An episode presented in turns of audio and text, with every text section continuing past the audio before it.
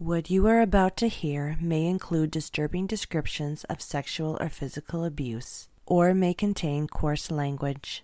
Listener discretion is advised. As a child, Genevieve Amaral moved to the Junction neighborhood with her family in 1990, where she began attending a local school.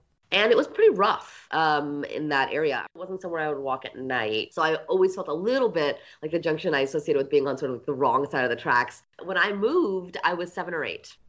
And I made a friend immediately, my very first friend. Um, and she befriended me. This was third grade. She befriended me pretty actively and was really talkative.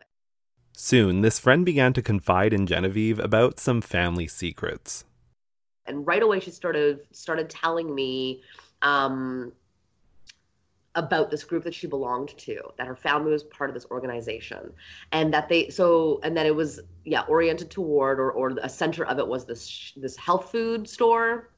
And um, pretty as soon as i was old enough to understand i just associated with new age stuff. It was like vegetarianism and health and stuff like that. But mostly she emphasized that it was a secret that I that I couldn't tell anybody. It was a big secret. And the main thing I also remember is that they would do um, so there were activities that they would do together that involved crystals and purification rituals, and that they tithed really heavily was the other thing that I remember. That there was like um, money that her that her family would give this group. Genevieve began to realize that among the children she knew at school, it wasn't just this one friend whose family was involved with this secretive group and so this this little girl tells me this story uh, tells me that it's a big big secret. I can't tell anybody.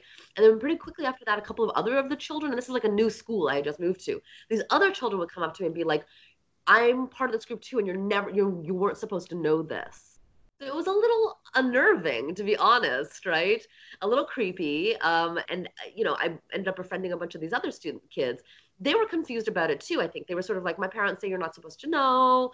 But then soon, like, I ended up, yeah, friends with a lot of other little children because I wasn't initiated into this sort of thing, eh, you know. And so, and so, um, they could be kind of frank with me. So that was um, how I discovered them. But one of the things that I ended up discovering was that suddenly it seemed like all these uh, people in the neighborhood that I knew were part of this group.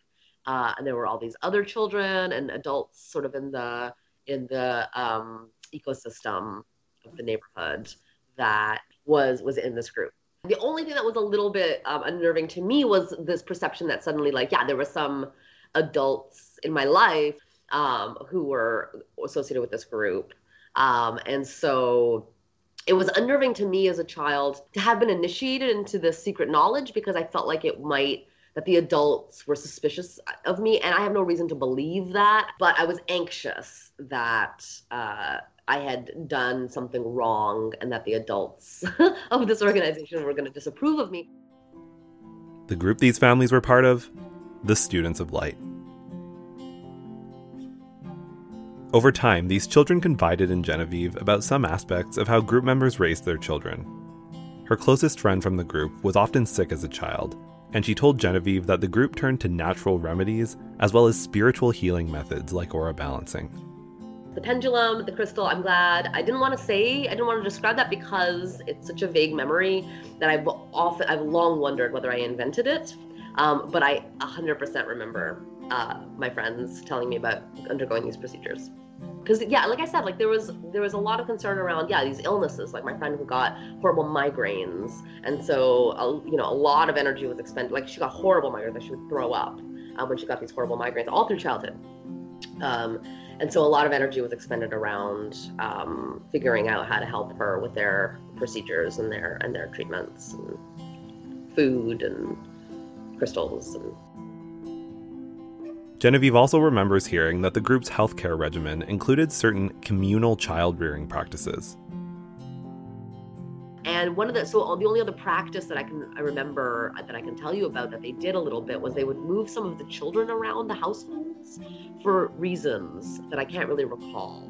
Um, like if a child was getting headaches or was sick, that there was some sense that maybe it was because of bad. I remember one of my friends was staying with another family for a couple of months and she had these bad headaches and there was speculation i guess the reason they moved her because it was because they thought the group thought the headaches were connected to bad vibes at her family's house or something. I don't know. But the group decided that maybe she would get better if she wasn't living at her parents' house. And there was some of this kind of like um, communal child raising going on.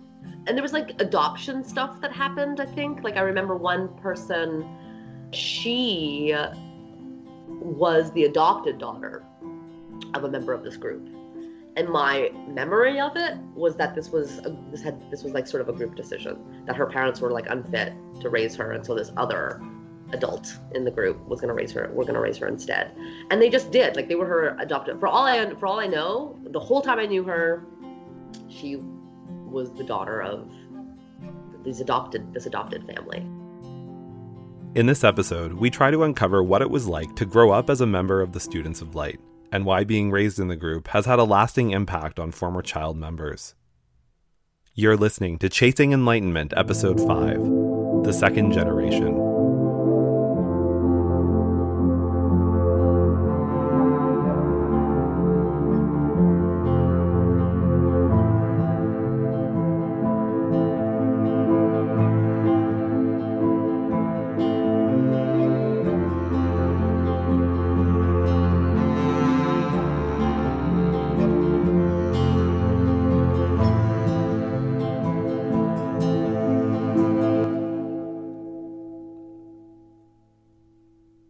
Google searches for information about the students of light turn up very few relevant results.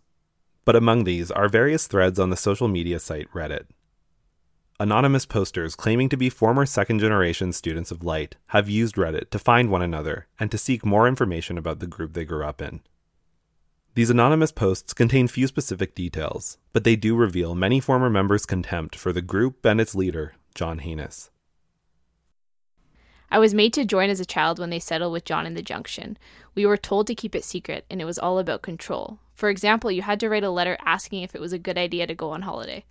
I wasn't aware of any dodgy stuff like the stereotypical cult stories, but the early days were awful, as the members were a mix of neurotic ex acid heads, draft dodgers, and very weird people.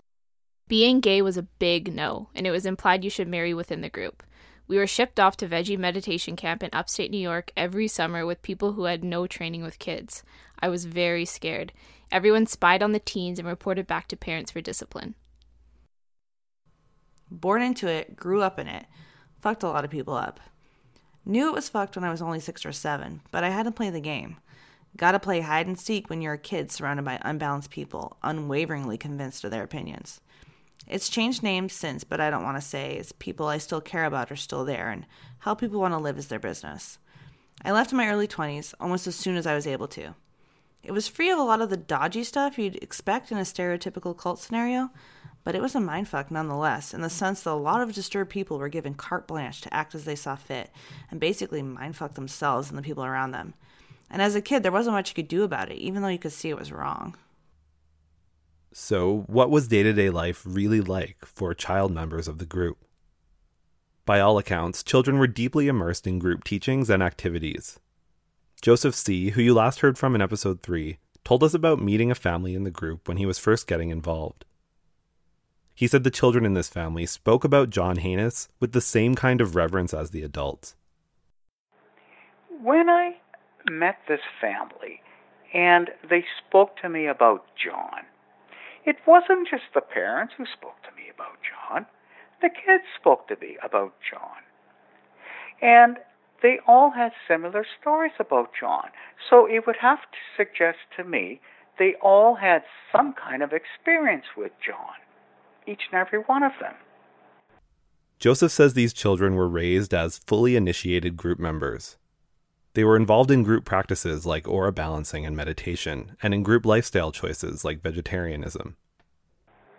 They were raised by the influences that was filtered down from the top, which would have been their parents.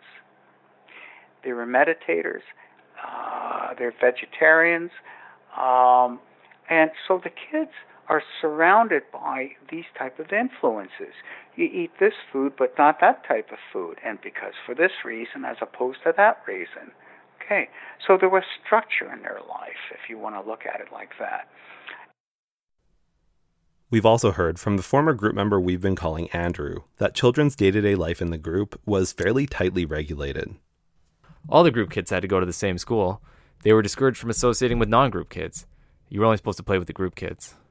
Andrew also says that the group's leadership rewarded children when they reported on their peers who failed to conform to group teachings and expectations.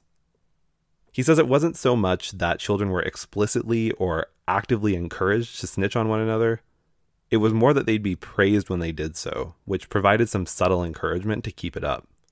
It was like you get a pat on the head for reporting subversive behavior up the chain, you know? Oh, so and so was at school and they were associating with this bad kid from outside the group, and then next thing you know, there's some sort of intervention done. It was this sort of nonsense all the time. Andrew says that this kind of practice led to paranoia among children in the group. So it was like you had your friends, but you always knew that these people would rat you up the chain in a second. Of course, to really find out what life was like for children in the group, we have to hear directly from those who lived it. Only one former child member agreed to appear on the podcast, with many others hesitant because they still have family or friends in the group. Because she was a child when the events she describes took place, we agreed not to use her real name. We'll refer to her as Emma. Before Emma's family joined the group, she was used to spending very little time with people outside her immediate family. It was a bit of a shock at first to join a close knit community of hundreds of group members, all living in the same Toronto neighborhood.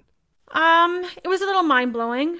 Uh, like I said before, I, I was part of a smaller group, um, just my family. So when we went to, let's say, functions, um, and there's 150, 200 people there, um, I was completely overwhelmed. Uh, there were many times I would sit in another room just away from everybody else because I couldn't handle all the people. I just didn't do well with multitude of people. At first, Emma got the sense that many children in the group, some of whom had been born into it or who had already been there for years, were more spiritually advanced and knowledgeable than she was.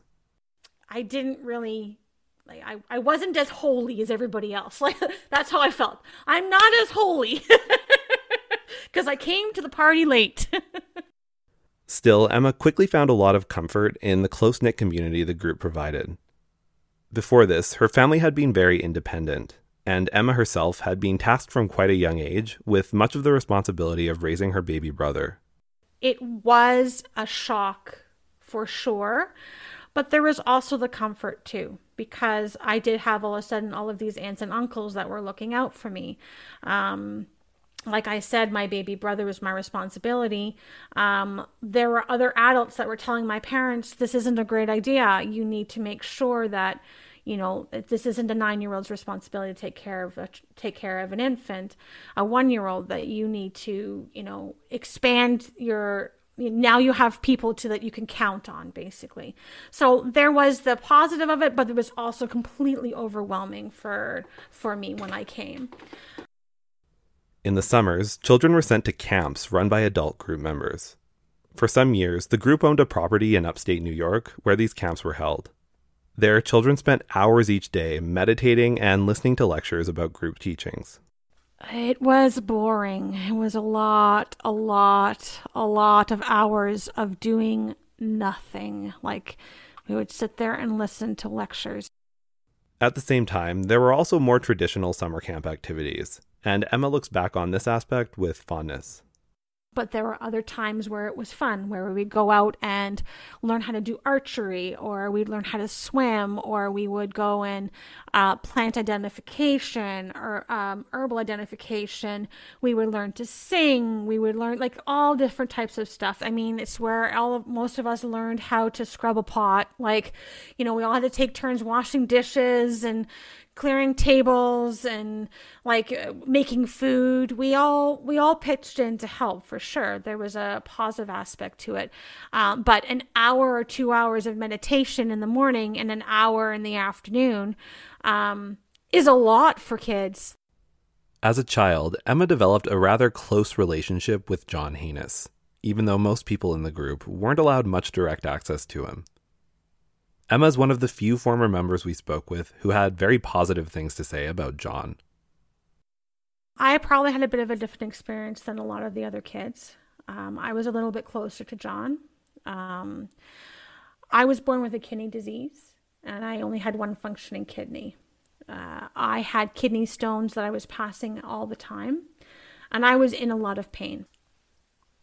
John, very early on, um, used to have private uh, pendling sessions with me. Basically, uh, he would help release his belief was that he was help releasing a lot of the crystals within my kidney so that I wouldn't have a kidney stone and have a kidney attack. I just ended up having that access to him because I was a sick person. Um, so there are many times where I had conversations, just normal kid conversations about um, dealing with kids at school or, or with a teacher, or I, I sucked at school.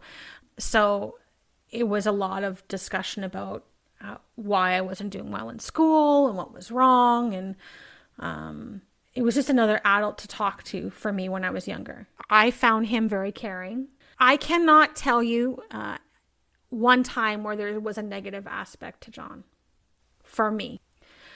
Um, any time that he made a mistake, he apologized to me. He would apologize and say, I'm sorry, I made a mistake. I messed up. At the top of this episode, you heard Genevieve recall her young school friends telling her about the group's communal child rearing practices, where children would live for periods of time with other families. They told her this was for the good of their spiritual health, a cure for physical ailments that were caused by some kind of spiritual imbalance. But former group members have also told us that this practice was used when children were acting out, being disobedient or rebellious. Cynthia Watson, who you've heard from in previous episodes, told us these children were sometimes sent to homes of adults who weren't really fit to care for them. There was this one family, they had a child, and uh, he was a bit of a, uh, a challenge, and they gave him away. They gave him to a guy from Vermont who had, uh, as far as I could see, anger problems, and they just sort of, you know, sent him to live with someone else. And there was other examples I just can't remember. Andrew told us that this practice was even used by group leadership as a way to spite parents. And I think it could be applied equally to the parents and the children. Sometimes it was a thing with the parents oh, the parents aren't toeing the line, we'll take your kid away. Or, oh, the kid's acting up, so yeah, yeah, yeah, we'll teach this family a lesson. We also heard a first hand story about this sort of practice from Emma. Her story is about her personal experience and doesn't necessarily reflect the experiences of other children in the group but it reveals that group leadership did take it upon themselves to remove children from certain homes and families. Emma told us that her parents, especially her mother, had been physically abusive towards her and her younger brother. Because the Students of Light were such a closely knit community, other adults began to notice.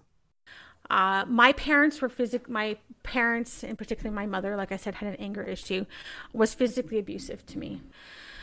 So I had had three or four meetings meetings uh, with the head of the group along with my parents um, because there were times where the discipline was uh, a bit more strict than I guess the group had felt comfortable with. They had heard what was going on, um, and we were living in close close proximity to other people who were part of the group. Uh, so they saw the bruises or they saw um, my response to my parents, and they would bring it up to the head of the group. When she was around 11, Emma began meeting with John Haynes to discuss the fact that she herself was beginning to develop anger issues in response to the way her parents were treating her and her brother. The meetings were supposed to help regulate her emotions and her violent outbursts. So I had three or four meetings with the head of the group where we were trying to basically think of as counseling sessions. Soon, though, an incident occurred that triggered a more drastic intervention from group leadership. My mom found a knife in my bed um, that I had put in there in case she ever came after me in anger. Because it had happened a couple times where I was woken up with her punching me. Um, this was an immediate call to the group to get me out of there. Um, I was within, I'd say, like I went to school in the morning and I came home from school and I was told I'm going to go live with two other people who didn't have any kids. Looking back, Emma sees this situation as quite a complex one. She struggles with exactly how to view it. She recognizes that she was living in a bad situation and needed help, and she thinks there was some genuine effort on the part of group leadership to help fix a toxic situation. Being an adult, I can look back at it and say, okay, yeah, that kid needed to be out of that situation like pronto. Um, and anything close to, I mean, at least I was put with people I knew, right? But Emma also feels the situation could have been handled much better. For one thing, the decision to remove her from her home was painted as one to help fix her problems within herself, given that she had started becoming angry and retaliating when her mother became violent. This made her feel like the move was her fault, even though it was her parents who had been abusive. I don't believe I was told that it was my fault, but I definitely felt like it was my fault because I responded in the way that I responded because I didn't respond properly. Um, that I responded with violence, that I was going to hurt my mom if she was going to hurt me. Um, I was pulled out of that situation and put in with two other people. Um, and it was in the stipulation that I had to work on myself. I had to make myself better. And that I couldn't do that with my mom and my dad there, that I had to do it by myself at 11. And um, instead of learning how to deal with those emotions, um, I think that could have been dealt with in a lot better way than removing a child from a home where they really weren't the problem. Like, yes, there was a problem there, but they really weren't the problem. The group also enforced a very strict separation between Emma and her family, including the baby brother who she'd previously cared for so closely. And I wasn't allowed to have contact with my family. I wasn't allowed to call them. I wasn't allowed to talk to them. And my brother, who I had been basically a parental unit for, I wasn't allowed to call him. I wasn't allowed to talk to him. I wasn't allowed to see him. Um, so separating me from that um, definitely hindered me, did not help. Ultimately, Emma thinks things could have been handled better. Looking forward after that time, I would say it wasn't a positive. Um, it was the catalyst of me feeling abandoned. Uh, I hmm. felt like my parents just gave up on me. Um, they didn't fight for me. They didn't. Um, they didn't want me. That I wasn't very good. I wasn't a good kid, so I had to be removed from them. Emma's new living situation proved to be temporary, and she moved back in with her parents after a couple of months. I uh, I shortly moved back in shortly after that, with a couple of stipulations from the group that if I was if I was starting to feel like feel overwhelmed, I was to tell them, and a bunch of other things like that. After Emma was returned to her home, her family stayed with the Students of Light for several decades. Eventually, though, her parents passed away, after which she slowly drifted away from the group as an adult. Through Emma's experiences, we can see that John and the group's leadership had a lot of power over even the most intimate aspects of group members' lives, down to decisions about how to raise children and deal with abusive family situations. How John decided to use that power clearly had lasting effects on his younger generation of followers. In the rest of this episode, we'll focus in depth on one particular story involving a second generation student of light. The inner light meditation is to assist you in making the essential shift from your mind based personal consciousness to your transformational consciousness or your seventh sense. This shift in consciousness is so important to you being able to leave the room for your soul that's the voice of Don Colmar, creator of the complete self attunement guided meditation method. You heard about Don briefly in our previous episode. He was a founding member of the Students of Light, who was eventually forced out of the group in the late 70s, in part to ensure John could consolidate his power. Your body is a focal point in time and space. After leaving, Don moved from Toronto to the US and continued to practice spiritual healing. He eventually moved to Amsterdam and founded his complete self attunement meditation practice. Now, with a devoted bunch of followers, he trains other practitioners and teachers and runs retreats and conferences around the world. The first is the expression, the light, which is a term that represents energy, life force, or fluid consciousness. The light is something to be felt or experienced as a feeling sensation rather than just something to see or visualize.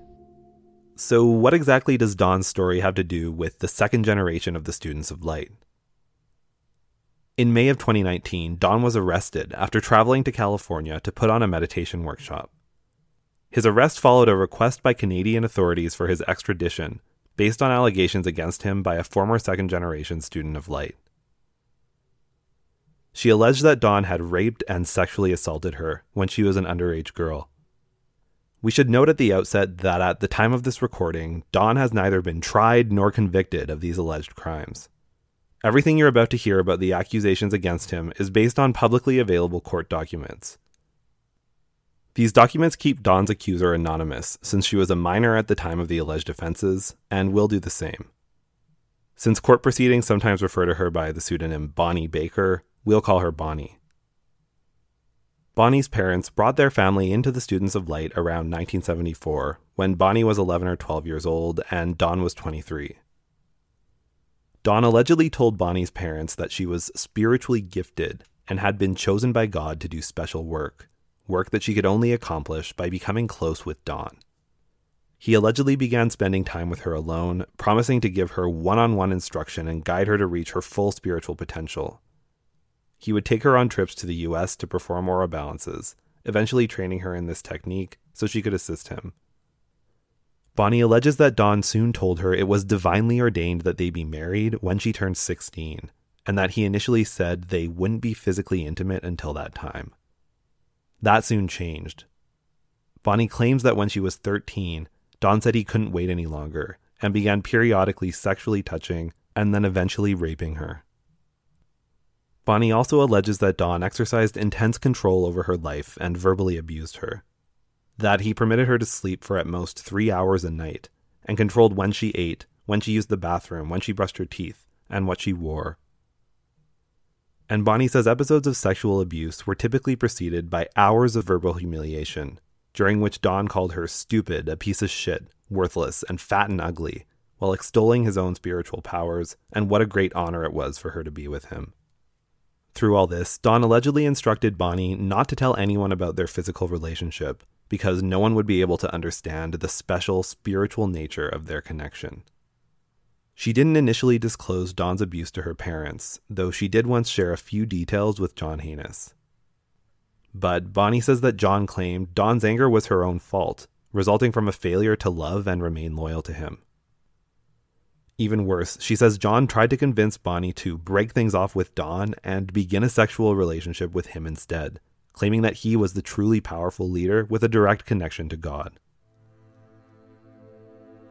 When Bonnie was 16, arrangements had begun for her wedding to Don with the approval of her parents. But sometime before the wedding, Bonnie was hospitalized after experiencing a physical collapse and severe stomach pains. She says her mother then realized the deteriorated emotional and mental state she was in, brought on by her experiences with Don. Bonnie's parents canceled the wedding and cut off all contact with Don around the same time that Don also permanently left the Students of Light. Bonnie says she eventually revealed more specifics of her abuse to her parents, John Haynes, and other higher up group members.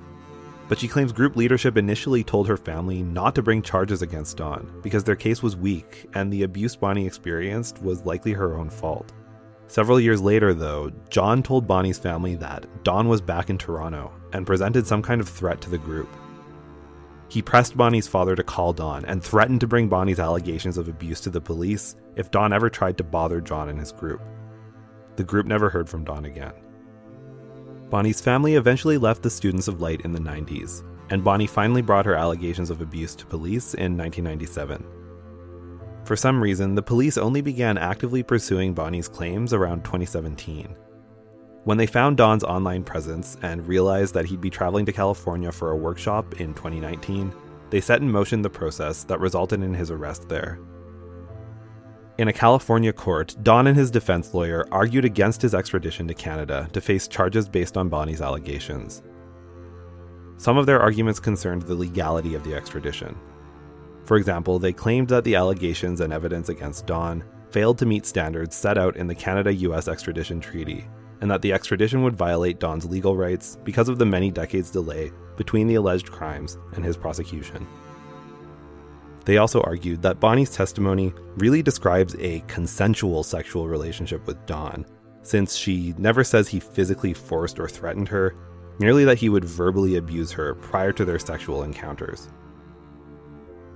They argued that, quote, consenting to sex because you've been told you're ugly or stupid does not convert that sexual act to forcible rape, unquote. Further arguments tried to undermine Bonnie's credibility.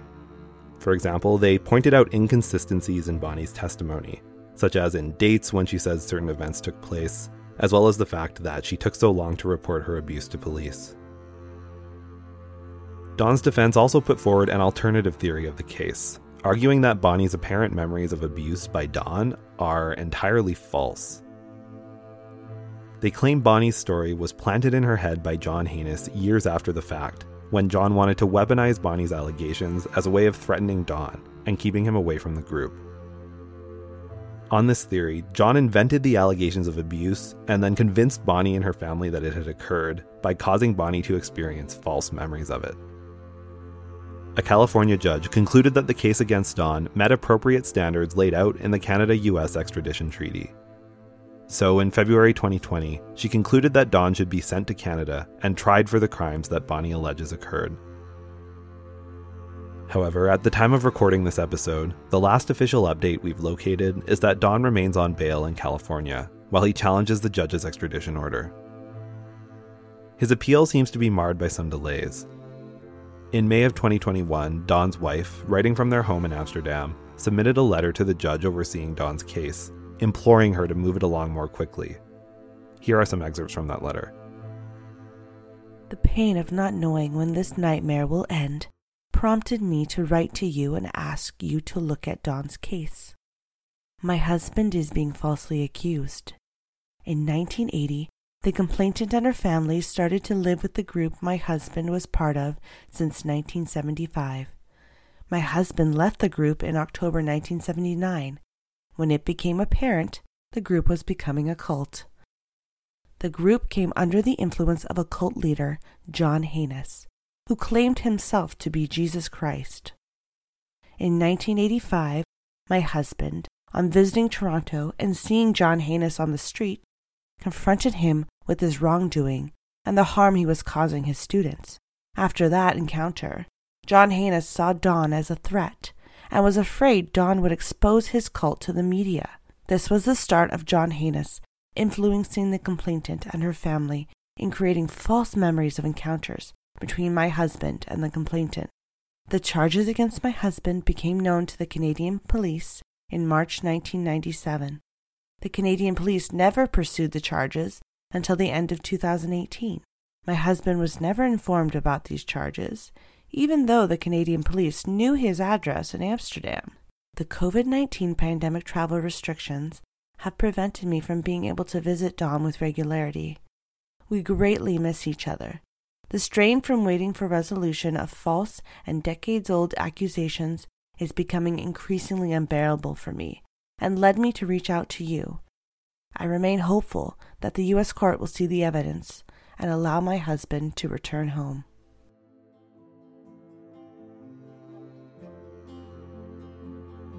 Now, regardless of whose side of the story is ultimately true in this case, it's clear why Bonnie's time growing up in the Students of Light left long lasting scars. If her allegations against Don are true, it means she was raised in the group in a sexually abusive situation. But even if we assume that the alternative story from Don's defense is true, that Bonnie's memories are false and somehow planted in her head by John Hannis, it would still be true that Bonnie's childhood was marred by a manipulative spiritual leader. So, if the stories on either side of this case are true, it should be clear why Bonnie would have lasting traumas related to her upbringing in the group. Chasing Enlightenment was written and narrated by Daniel Monroe.